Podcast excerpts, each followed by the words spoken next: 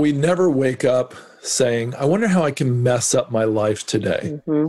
Everything that you're in trouble on now, every problem you have started out as a good idea. You're listening to Investing for Good, a show that brings you the stories and strategies of people who are investing to build a legacy for their families, create a meaningful and intentional life by design, and impact the world around them. And now, here are your hosts, Annie Dickerson and Julie Lam. Hey, Julie, how's it going? I'm doing really good over here. I'm super excited because we just canceled our trip to Hawaii for the summer, uh, but not excited about that, but um, excited that we were actually able to find a place here about an hour and a half away from our house up in Sacramento to rent for the summer. So we'll be there for four and a half weeks. And it's like a miniature, like Disneyland farm. And it's like two and a half acres on a gated lot there's a huge swimming pool. There's a huge playground with like swings and multiple slides and like a climbing what? structure. It's oh all gosh. like huge. We could probably camp there because it's nothing but like grass. Um, they have an adult sized trampoline. They've got a foosball table, ping pong table, like life size Jenga, Connect Four. I mean, it just kind what? of like I you're know, not even going to be able to find I, your kids.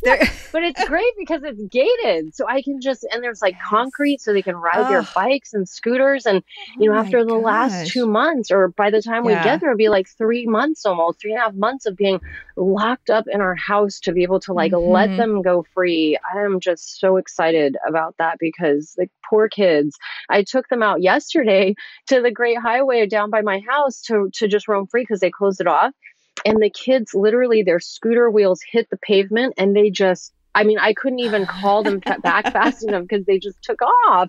Because the poor things, they have not had that space to just like roam free. Mm-hmm. So, anyway, I'm just yeah. super excited about that. yeah. I'm so jealous. That sounds amazing. yeah. And it's so, you know, you think like, oh, bummer Hawaii, but then you find this gem yeah. practically in our backyard. I mean, I and know. you must have gotten a great deal on it given everything that's yep. going on. Yep. Yeah. I think yeah. I booked it like just kind of at the right time. So we're really ah. excited about that. Yeah. Now I'm going to have to go look. Yeah. Oh, so jealous. yeah. Oh, well, that brings us to today's conversation um, where we talk about so much. Man, we oh, might as well gosh. have talked about Disneyland. I know. I, mean, I know. Um, our conversation today was with um, Paul Moore.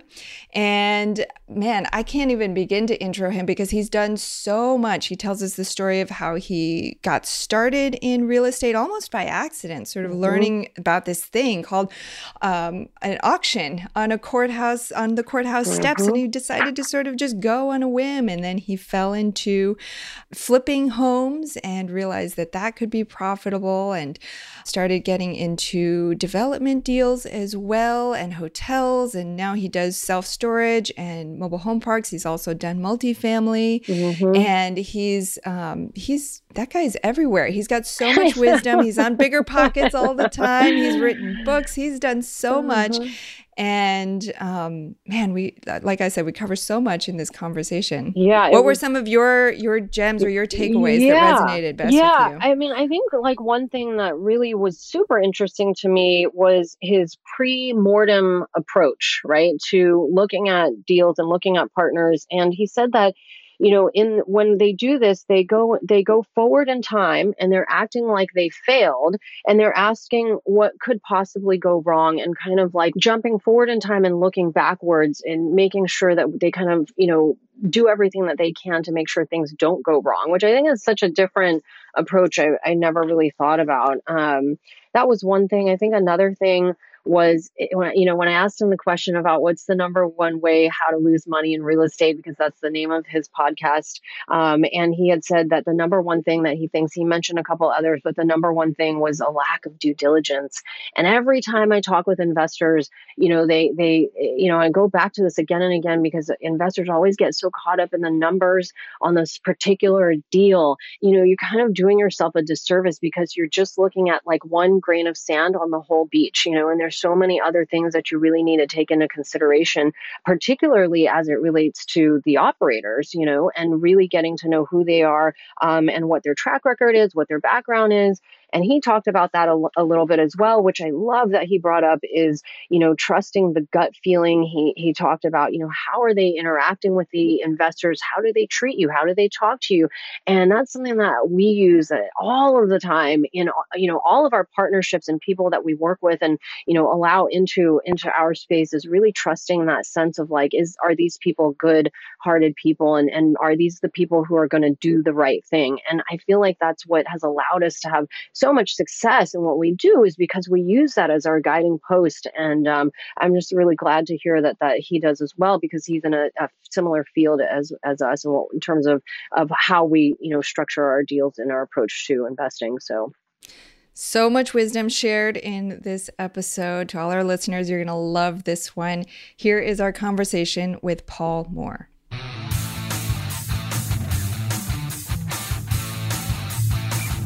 Paul, how are you? I'm doing great. Thanks for having me on the show. Yeah, we're thrilled to talk to you. You have so much experience and knowledge about real estate, so we're really excited to pick your brain. So now, Paul, you've been involved in so many different aspects of real estate investing from fix and flips to rental properties, development projects, hotels, multifamily, self storage, mobile home parks. I could probably spend the whole show just listing out all of the things that you've it's done. It's dizzying, it's exhausting. well, I know that that doesn't just happen overnight, right? Each of those asset classes and investments takes quite a bit of time and energy to learn about and to get into. So, Take us back to the beginning of this crazy journey. So, how did you get into real estate in the first place? And what were you hoping to achieve at that point? Yeah, so I had sold my company to a publicly traded firm in Detroit in 97 when I was about 33 years old. And I moved to the Blue Ridge Mountains of Virginia and I started a nonprofit organization. It was sort of an international student outreach. And I found myself at like 35 pretty bored, high energy, and the people that were in this volunteer organization I put together were super laid back and they wanted to do a few like retreats per year and I wanted to do like like several a month. And so I was looking for something to do and I had heard a rumor from a neighbor that you could buy houses on the courthouse steps for 50 cents on the dollar. So I thought I'd just mosey down there with no money in my pocket intentionally just to see what the auction was like. And they rolled a house out that I'd already comped out at 64,000 for like 32,000 and there was nobody else bidding. So I ran to the bank uh, on an icy day in December and uh, I got a check, cashier's check. I bought the house, flipped it, made a very nice, very nice profit on a short time. And I thought I could do one of these a week.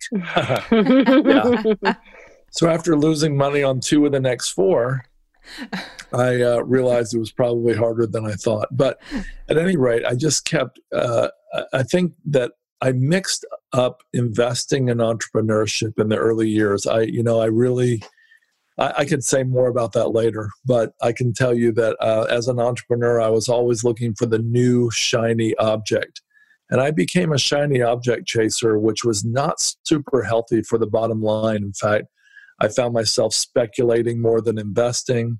And I found myself chasing the new thing. And like you said, it's really hard to go deep when you jump around a lot like that. And just kind of jumping to today, I will tell you that when we got into the asset classes we're currently involved in, we took the opposite approach. We actually decided we were not going to be the operator, but we were going to go out and find the very best in class, most experienced operators we could and invest heavily with them. And that's what we've done as a change of strategy to what I did all those earlier years. Mm, that's really interesting. Sounds like now instead of vetting the assets and looking at markets and maybe going on the ground and doing the inspections and rolling up your sleeves and doing the renovations, you are now spending time fostering and creating those partnerships, which, as we know, the team is so important. So, can you talk to us a little bit about that? How you go out and find these partnerships? It must be hard to find the right partners. It really is. You know, I, have been reading Warren Buffett. I'm actually writing a book called Warren Buffett's Rules for Real Estate Investors. And he apparently developed a very long relationship with a guy named Tom Murphy, who he considered the best CEO in America. And um, when Tom called him in 79 and said, I need better part of a billion dollars to acquire ABC, Warren made a decision in 15 minutes because he trusted Tom and he, because he knew of Tom's track record. Mm-hmm. And so that's what we do. We try, we spend a lot of time on the phone. We've interviewed three operators just this week in three days, trying to find the ones who have the right fit. We have about a 25 point list that we want them to hit the vast majority of um, in due diligence before we'll invest. And then even even at that point, our goal is to invest a small amount first, see how it goes over the first quarter or two before we really plunge in deeper. So that's how we do it. So, hmm. how are you guys actually finding these folks? I mean, are you picking up the phone, trying to find who the cold calling, trying to find who the operators are, or what is the strategy that you're using to to find them? Yeah, so we get recommendations. For example, I know a, a self storage broker in uh, Char- uh, Raleigh, North Carolina, and he knows a lot of the operators, and he knows who's looking for money, who's a better operator than they are a capital raiser. Mm-hmm. And uh, so he recommends somebody to me, for example. Other people I'll meet through BiggerPockets. One person I actually saw their uh, crowd, uh, not CrowdStreet, but it was, I think it was a RealtyMogul or something like that uh, webinar. And I was so impressed with the webinar, I just picked up the phone and called him the next week. And we struck up a great friendship. And he's been a great operator we've invested with for a few years. Hmm, interesting. Wow. Tell us about that 25 point list. I'm curious. I mean, you don't have to go into all 25, but what are some of the ones that are maybe harder for um, people to pass? So what are the parts of the gauntlet that people get stuck on? Mm-hmm. Yeah, so we do the death by Google thing where we just Google them everywhere we can with every, you know, criminal, the word criminal violation, SEC, etc. We do criminal check, background check, reference check talk to current investors. We try to talk to staff. Well, you know, if we really go down the road with them, we'll drop in on their facilities and see how they're really run compared to what they told us they were. Um, we'll see how they treat their employees, how they talk about their investors, their spouse, how they talk to the waiter or waitress. Uh, basically, we just we really really gauging for that moral capability. You know, it's better to be in a good deal with a fantastic operator than a fantastic deal with a mediocre operator. And so we spent a lot of time. And then we actually, I believe we were created with about, I think it's 3,000 receptors, if you will. I'm using that word loosely, to where we can pick up body language, tone, all kinds of things. And our brain that does trillions of calculations per second can actually notice things that we don't know. And I think that translates out to what we typically call a gut feeling. Mm-hmm. And so I used to ignore that. I used to spend a lot of, I worked really hard to override my gut feeling, much to my detriment mm-hmm. for years. Mm-hmm. And every time I did, and every time I didn't listen to my wife, I actually lost money. And so, um, don't tell her I said. Yeah, I was that. just going to say, we'll share this with her. She'll be happy. yeah, yeah. So no, I learned to to listen to her, and I learned to actually respond to that gut feeling because uh, when I ignored it, I paid dearly. It's so funny that you say that because, you know, we have our coaching program where we teach folks how to raise capital. And that's something that I talked a lot about in the, you know, in the section of the program about how to vet an operator, how to vet a partner. And it sounds so simple, like that's kind of all there is to it, but there's so much in that. And for me as well, that is in the beginning how how I gauge all of the potential partnerships and people that we decide to work with is, you know, I think more of like the bottom half of the things that you just mentioned on your list are, you know, just that that how are they talking to investors? How are they talking to you? How are they responding to the inquiries and the questions that you have? And are they responsive or are they are they just ignoring most of the questions and answering only a few or, you know, those things are so important when you think about somebody that you're going to be in a business partnership with for you know a long period of time five to seven years right. you know and so i think that's so great that you bring that up because I think investors often get really lost in the details, right? They get really lost in the numbers and, you know, and they just get so caught up in that. It's like we really need to take a step back away from that, really ask ourselves who, who are these people that we're working with and, you know, really have a good feel for if this is the right partnership and if this is the right person. Because at the end of the day, if it's not, it's going to be a long road ahead, even if you're making your annual returns and the projections. If you're not feeling comfortable at night, you're not going to be able to sleep at night. And so I think that's such an important thing for passive investors to um, to think about and keep in mind. Yeah, I agree. You know, we never wake up saying, I wonder how I can mess up my life today. Mm-hmm. Everything that you're in trouble on now, every problem you have started out as a good idea. And I think it's really important. We did a post mortem, no, a pre mortem today. Mm-hmm. And a pre mortem is like a post mortem where you go back in time and say, here's what went wrong, here were the failure points, who, here's who was responsible. A pre mortem is going forward in time, acting like you failed, and then looking back and say, okay, what were the points of failure? And then you basically say, okay, well, what could go wrong? And then we use that today when we questioned an operator in our approximately seventh call with this operator we used those questions as we were asking them you know what could go wrong from your point of view? So. Have you guys ever lost a deal or lost investor money or had a deal that went sideways? And if so how did you handle that? That's a great question. So um, i was so proud of myself that for years from 2000 to uh, the last several years, I didn't lose a dime on any real estate investment. I did a whole bunch of smaller deals. Mm-hmm. Uh, but what happened, uh, an apartment deal we purchased, and you know, I don't, I won't say this is gut feel, but this was actually a mentor saying, I don't know, a 1962 apartment might have some problems with you know corroded pipes underground and things like that. And we were already under contract by the time he said that. But i think we should have listened a little more because this was the last asset we acquired. It was a number of years ago and before we moved to the new model.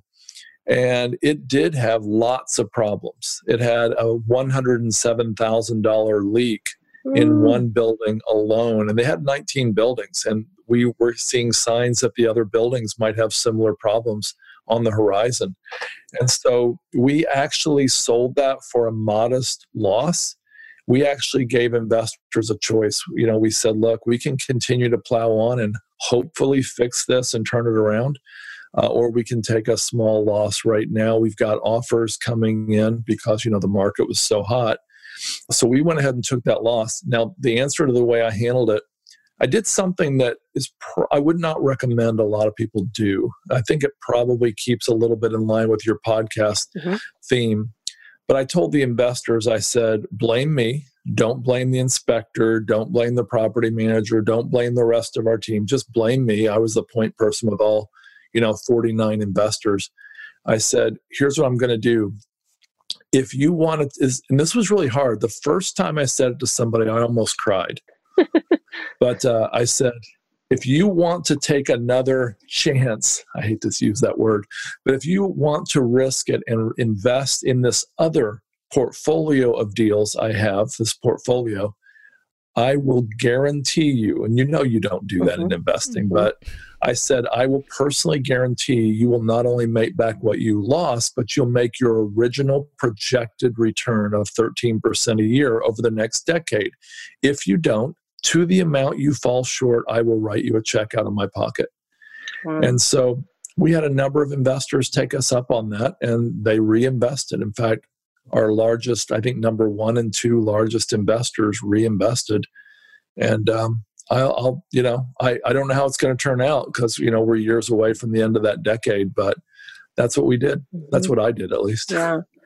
Yeah, that's so. I mean, that right there, it's always what you want to know because the deal could have looked however it would have looked, right? I mean, on paper when they first saw the deal. But at the end of the day, it's when things go sideways and things go wrong and how the operator chooses to handle that situation is is what makes what makes it or breaks it. It's not even the deal because look, at the end of the day those people still walked away with a great with a great situation right? Because of the way you chose to handle it. So even though the deal didn't go well because they had a great operator they were still made whole and and everything was okay. And so that's why when we when we talk with investors too we always talk about you know make sure you know who we are uh, you know who our partners are make sure you understand all of this and make sure that you're comfortable because at the end of the day yes it's important to look at the deal specifics of course. You know you need to do your underwriting and your due diligence there but you absolutely need to know who you're working with. Uh, right. yeah yeah. So and what year was this? Uh 2017 2017 okay. So yeah the the time is uh i guess just started ticking on that decade. So we'll see um how that goes. It's um it brings us to an interesting point with everything that's going on now with COVID 19. Mm-hmm. I know, right? I guess it's a good thing that you sold in 2017, even for a modest loss, because, you know, if you had held on, who knows what would have happened at this point. So, yeah. um, uh, actually, just, I need to correct that. We, we acquired okay. it in 2017. Oh, okay. We actually okay. sold it more recently. Oh, so, okay. Okay. Yeah. Gotcha. Okay. What market was that in? Oh, it was Lexington, Kentucky. Okay. So, my advice to people who ask me now is listen to your mentor. The other piece of advice was, you know, basically the mentor said they never acquire anything pre 1978. That's their cutoff. And, you know, I tell you, you all know this too. It's so tempting in a bull market when every, we were getting outbid every turn. We were getting, you know, we were seeing $5 million deals go for 7 million. And I don't think those people are going to do well in this next environment here. We can talk about that or not. But, um, you know, we, we finally, if we thought if we're going to compromise on one thing, it'll be the year built. And that's what came back to bite us. Mm-hmm. Yep, that's mm-hmm. what we always say too. Or so in the beginning, in the early days, we did a few C class deals, and um, you know learned our lessons there. And out of the twenty plus properties that we own, I think we have what like two that are C class, and you know you just never know what you're going to find when in those C class properties when you start to pull back the pull back the um, the walls and you start to do the renovations. And it's really, you know, actually now it's funny because all this time before we used to preach no A class, no A class, and now we're actually looking at some you know high b plus a class assets that don't have because all the risk is in the renovations right? So along with the value add you take you know increases the risk. And so now we're looking at a little bit you know more stable properties and and trying to really stay away from you know the heavy value adds or the the repositions that we were doing before. Have you noticed the more uh, experienced investors get the more they trend that way? Yeah i guess that's true I don't know. I didn't really. I never really thought about that. Is that is that, is uh, that uh, maybe not across the board, yeah. but I think so. Yeah, yeah. Well, I think probably as, as you get more savvy and you've done more of these investments, your capital is growing, and now your risk tolerance is probably also right. lower, mm-hmm. exactly. right? Because you don't want to lose that money that you've worked so hard to make. Mm-hmm. That's exactly right. Perfectly said. Yeah, yeah. Mm-hmm. So I'm curious to hear your perspective on everything that's happening with COVID 19. And I want to hear from you and understand what your perspective is on the impact of this in the near term and the long term and then the longer term and understand what you think is going to happen in the in the real estate space specifically um, multifamily and then do you you also do self storage right now or is it just yeah. or is it just multifamily it's both yeah, in 19 in 19 1918. no. In, two, in 2018 we looked In 1918 there was this last pandemic, right? Mm-hmm. But seriously, um, in 2018 we started looking outside of multifamily even though I'd written a book called The Perfect Investment, very humble title. Um, I actually decided we would look outside that because we found out that 93% of multifamily above 50 units was owned by companies that had typically wrung the value out of them. And so we also found out that about 75% of self storage is owned by mom and pop operators and small operators who don't know how or don't have the resources or the knowledge or care to get all the value at, they can. And 90% of the 44,000 mobile home parks in the US are owned by mom and pop single uh, asset owners. And they absolutely leave meat on the bone, profit potential all the time. And so we decide to switch over, broaden our horizons. We still like multifamily, but not overpriced multifamily. And one of the reasons we did that was because for many reasons we probably don't have time to get into, self storage and mobile home parks are very recession resistant. I can tell you a few uh, mobile home parks are the bottom of the housing ladder. And so if you can't afford a mobile home park rent, which is typically a third of an apartment rent, you probably will end up under a bridge. Mobile home parks also have very sticky tenants. Usually, when someone spends five or eight thousand dollars to move a mobile home into the park, they usually never leave. It's the only asset class that has a shrinking supply and an increasing demand every year. 10,000 people a day are turning 65, but 6,000 of them every day don't have more than $10,000 saved for retirement. Amazing. So, mobile home parks really work well for a lot of those people who can trade their home equity in for a mobile home park lifestyle and the flexibility that it brings. Self storage, you know, typically when people are doing the four Ds, they're moving into self storage, and that would be death, divorce, downsizing, and dislocation. And that's happening a lot during crises like this. In fact, self storage occupancy in many well run self storage that have, especially those where you don't actually need to meet the manager face to face, they're actually growing in occupancy these last few months. Uh, we don't know for sure if that'll be in the medium term, but short term, collections and occupancy in mobile home parks and self storage has actually been on the rise a little bit. In the medium term, I don't know. I mean, look, we're looking at an unprecedented set of events. We've got a once in a the last century at least plague. You've got 10 or 12 times the from what I understand, record unemployment 10 or 12x. What? You've got um, 12,000 retail establishments shutting down in 2019 in one of the best economies in history. What's going to happen now with those? Is it just going to hasten their demise? I don't know. You've got the Fed printing money at record rates. You've got record corporate and all kinds of other debt. And so we've got all these things converging all at one time. And so, medium term, you know, it's sort of everybody's guess what's going to happen.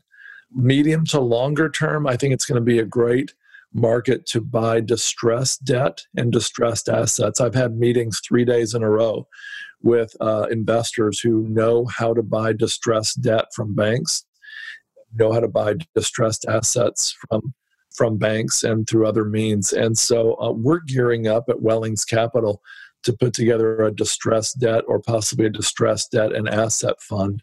And we think that will be a way where we can actually help people because, I mean, it's actually providing, filling a niche. It's not taking advantage of people.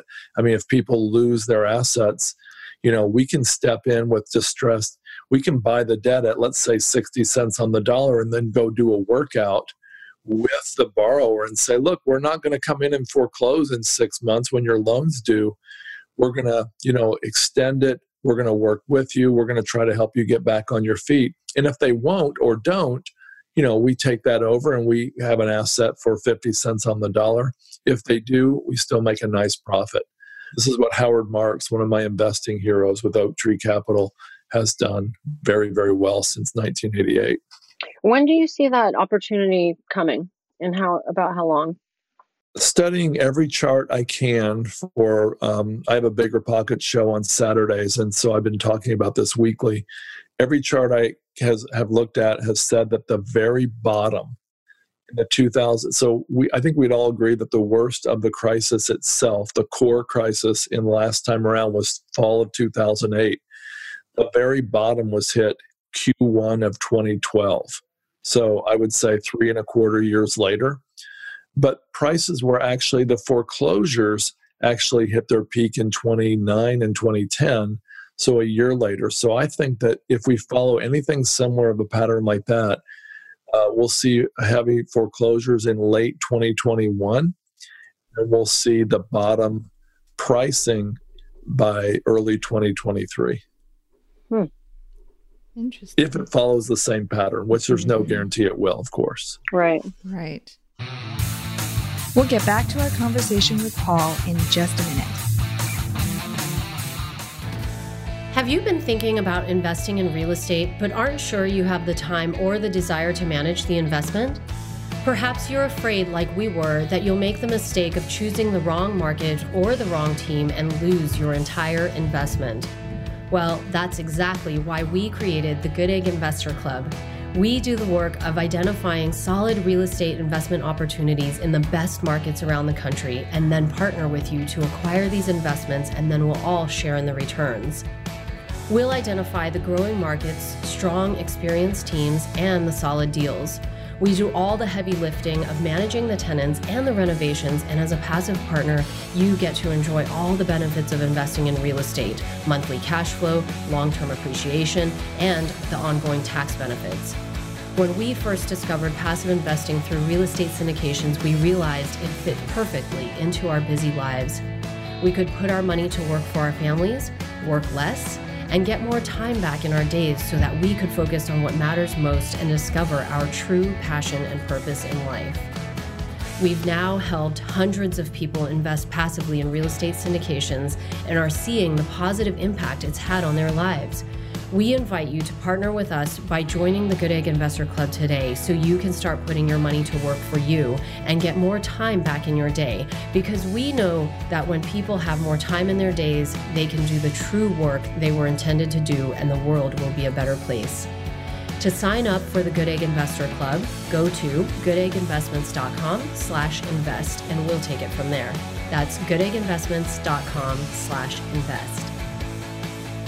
And now, back to our chat with Paul Moore.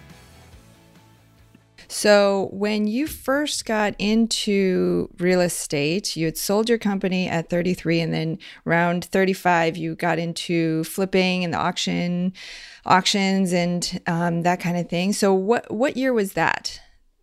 2000. 2000. Okay. So you sort of, I'm assuming that you sort of built this up. You had the shiny object syndrome. You got into a, a, bunch of different types of assets.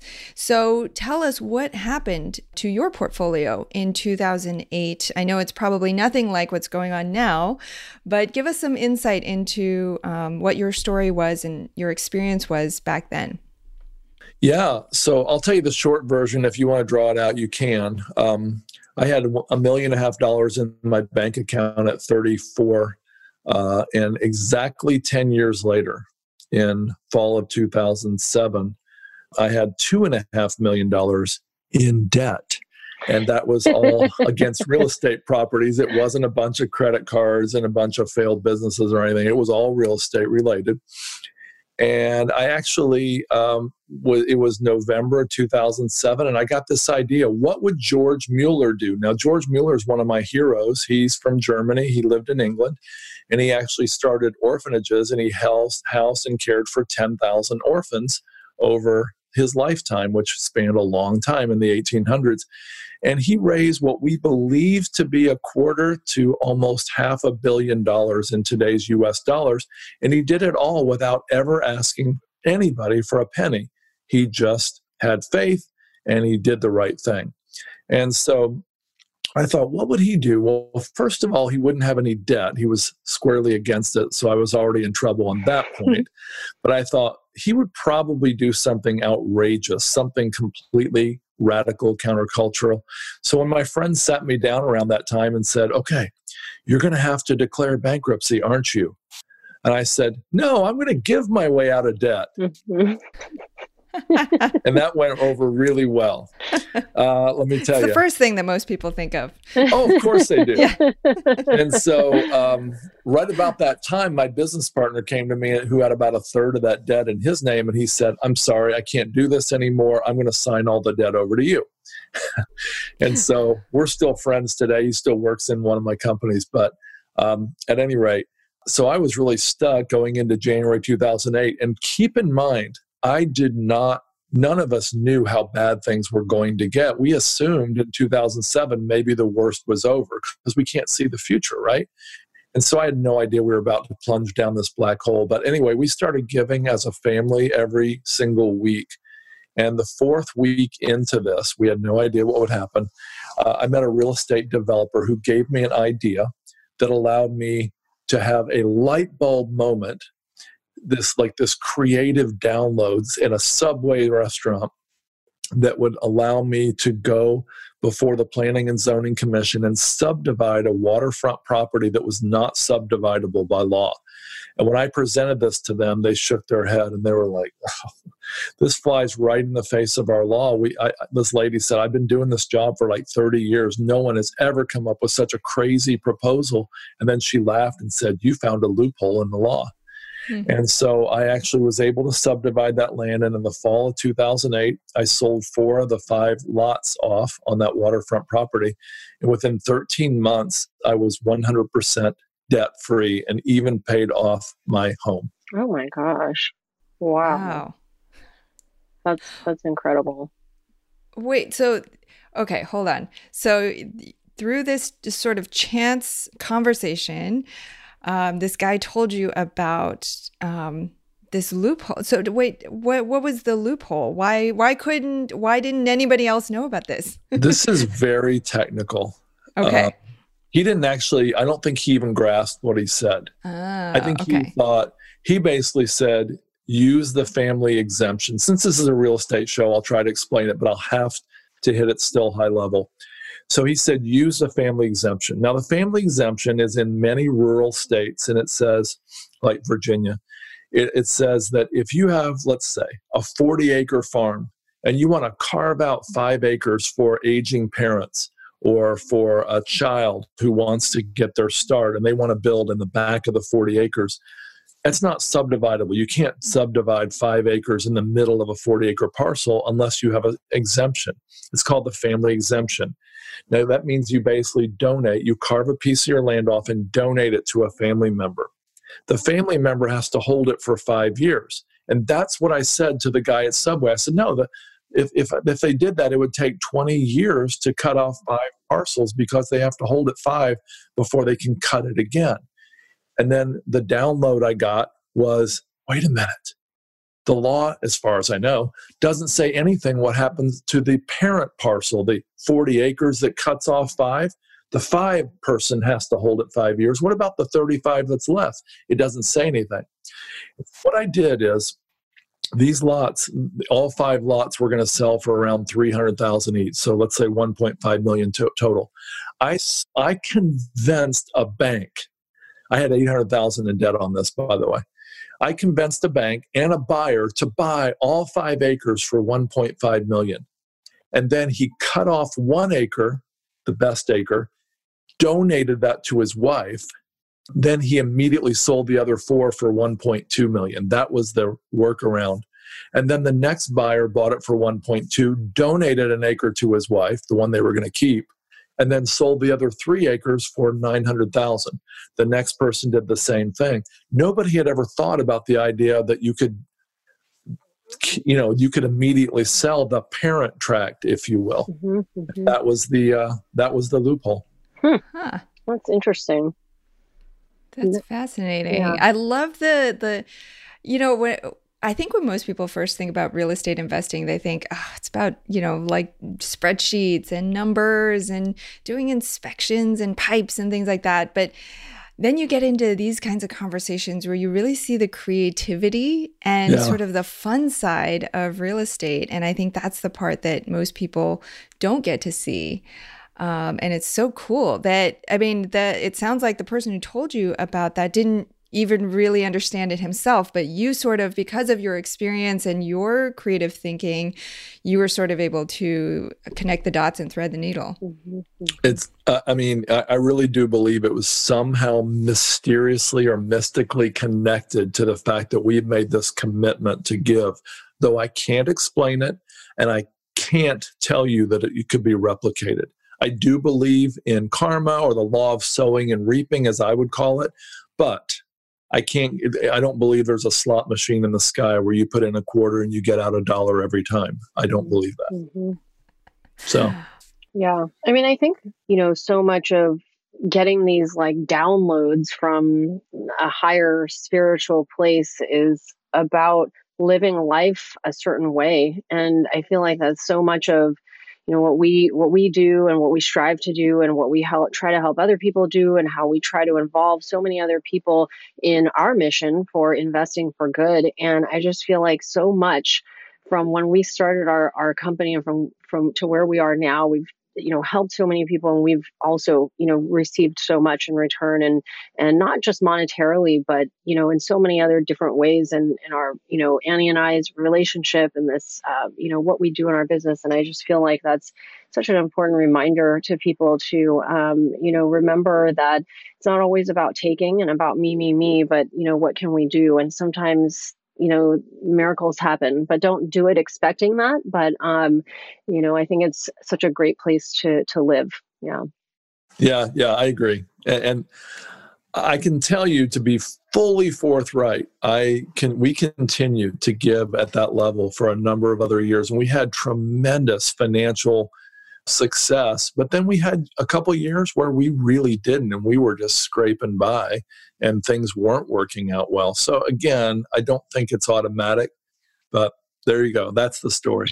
I'm just I'm curious because, you know, everybody wants to be able to build wealth and give back and when you get to that point, it's not always so easy to just be like, well, I'm going to give to this or I'm going to give to that. I feel like some people have that where they're really connected to a certain cause, and some people may not have that. Mm-hmm. So, what was your journey like? Did you have something, a, a charity, an organization that you were already connected to that you wanted to commit to and give to, or were you just sort of looking around and trying out different things?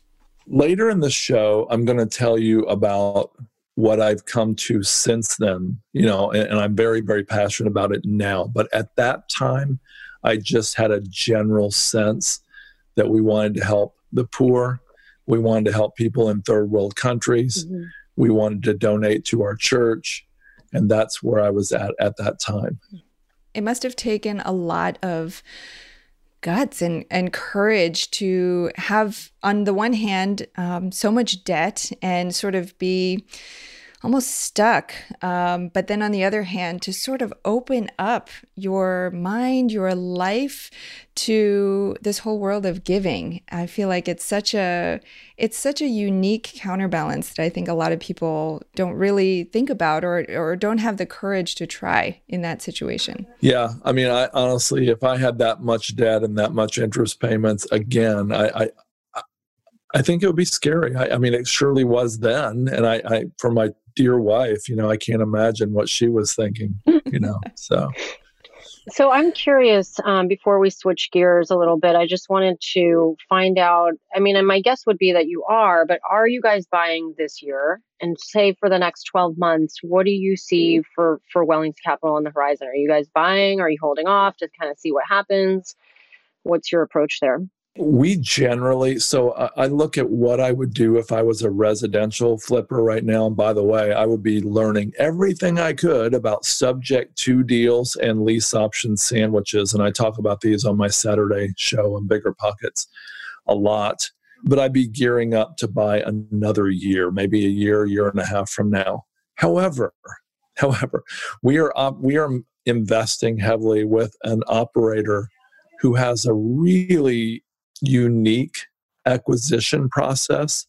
And he is so good at sniffing out these off market mom and pop deals that have a ma- amazing amount of upside potential, latent potential, if you will, that we are still investing heavily with them. In fact, we invested six and a half million dollars last month with them.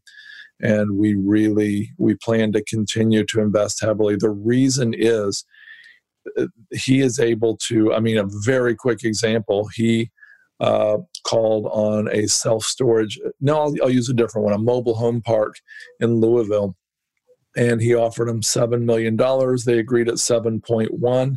The owner operator had not visited the park in five years yet it had 200 and no i think it was 311 spots so it was a large park and so he bought bought it for 7.1 million put out a press release on february 21st and on february 27th six days later got an offer for nine and a half million. And the uh, the person making the offer you know to buy this said how did you buy this for 7.1 million? We offered them nine. And he said well I, i'm just really he was really really good at just you know basically being very relational with the seller knowing how to talk to a mom and pop owner you know who's an older lady who whose husband had left the park to her. And he he said no flatly no because he said with three simple value add tweaks we can have this park worth 12 to 14 million. Now that's two and a half x on the equity. I mean, it's you know almost almost double the value, but two and a half x counting leverage on the equity. When you get deals like that, I think I feel pretty comfortable uh, investing during this time. And we've invested in 21 deals with that operator so far this year, and most of them are pretty similar to what I just explained.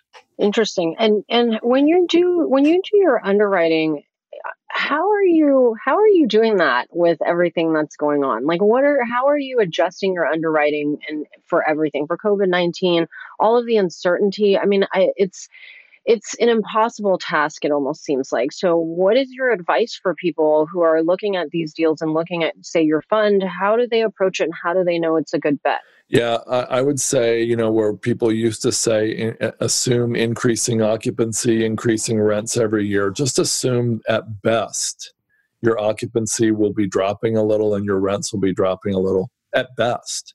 And then model it and see what happens if your occupancy drops an additional 10% and your rents drop an additional 10 or 15% and see and then and then get your leverage down to where you'd still be fine if that happened. Our average leverage uh, loan to current value, I didn't say loan to cost, loan to current value uh, across our portfolios probably in the 40s. So, and that's we feel a lot more comfortable. Our, uh, our um, debt service coverage ratio, which you're familiar with, but for listeners, that's basically the margin of safety of your net operating income compared to your debt payments. You know, the banks want to see a 25 to 30% or higher margin of safety. Ours is 133%, meaning our debt service coverage ratio is 2.33 right now. And can you explain to people what the difference is between the loan to cost versus loan to value and why that matters? Yeah, sure. So if we get a mobile home park like that where we let's just say that one was acquired for cash but then we put debt on it of 60%. So 60% of 7.1 million is roughly 4.25 million. Now, that is a loan to cost, 60%. But if we make those three tweaks in a year from now, the value of that park's up to 10 million, the loan to value is now only 42% rather than 60. And then if we get it to where it's worth 12 million, the loan to value might only be down in the 34% range. Yeah. That is really low. Really yeah. low. I mean, when you think about the potential risk to, you know, to that, I mean, it's it's so little because there's so much equity in there. So that's great. What is the average hold time for the like if someone invests in the fund, like what's the average hold time for their money? So we want to provide diversification across asset types, operators, geography, of course, the assets, but also across strategy. And across strategy means that we're we have some hold times, which we have some operators who want to hold forever, and we we have one that's had that has self storage assets since 1981, literally in Detroit. But then we have other uh, operators like the one I'm talking most about on this show, uh, who has an average hold time of three and a quarter years. They spend the first year making the changes, fixing what's wrong, and then improving what's needed. They spend the second year increasing income and occupancy, and then third year marketing it to sell at this increased value. Very interesting. Okay. Well, I did have one last question I want to ask you because of your the name of your podcast. I think it's super interesting, and I know that um, you know there's probably a lot of people that would love to know why you created it. But I just want to ask one question: What is the number way to lose money in real estate? Well, you know, we were trying to write a book called How to Lose Money, and we, we couldn't come up with just one. Okay. Um, I think that the, the, the number one way I would say though um, uh, of a couple would be lack of due diligence. Um, just you know, basically not following your gut, confirmation bias. You know, you get on a track where you want to buy something. I mean, we literally, when we were trying to buy that older apartment complex, we literally started saying, well, wait a minute. New York City has 100 year old apartments and they're fine. Mm-hmm. What's wrong with a 50 year old apartment? You know what I mean? So, yeah, confirmation bias, which is overlooking what disagrees with what you want emotionally yeah lack of due diligence. You know it's a funny thing on our show. So it's a wealth building show where we explore why you, you know how to lose money so you can learn not to is the right. show. Mm-hmm. we found one really funny thing. We had jay massey on and um, we, we we've learned a lot of people say you've got to quit early. You've got to know that you're on the wrong path pull the plug and move on and then we have other people who have the exact opposite experience. They would say, You never quit early. You always have to persevere. And that's how we made all this money. And so it was funny. I was like scratching my head. Now, which is it? And, the, you know, the answer is it's very situation dependent. And that comes with wisdom. That's why it's easier for a 50 some or 60 something year old to make that decision right than it is for a 20 something because I, may, I was wrong on that piece many times in the past, and I think I would make a better decision now. yeah, I could not agree with you more. That's like there's like this uh, extra intuition that you have the older you get. Every every year that goes by, it adds another little drop in the bucket to that intuition bucket. I love that. All right, I am ready. Are you guys ready? Let's move into the investing for good impact round. So, we're going to ask you a couple of questions around investing in yourself, others, and the world. So, the first question is around investing in yourself. So, what is one way that your investments are helping to make the world a better place? So, what's one way that my investments are helping the world make be a better place? So, um, oh, sorry, in, is ma- allowing you to live a better life.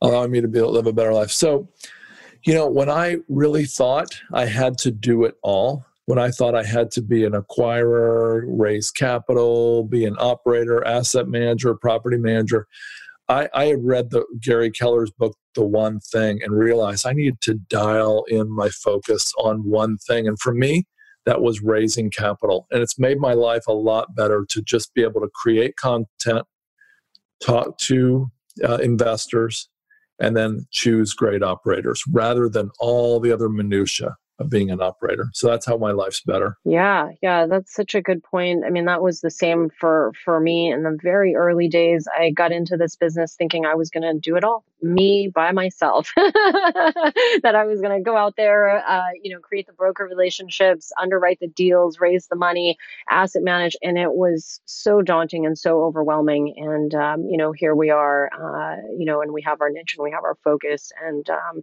you know, it's allowed us to have success. So. I love that. Okay, second question is around investing in others. So, what is one investment strategy or hack that you might be able to share with the listeners that would help them catapult their investing journey farther faster?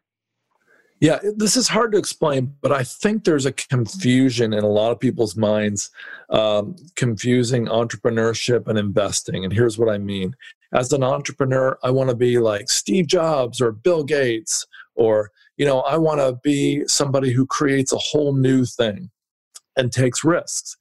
As an investor, I found that that was a good path to failure because, you know, there's a difference between investing and speculating. You can speculate as an entrepreneur, but as an investor, when you speculate, it means that your principal is completely at risk and you might make a return.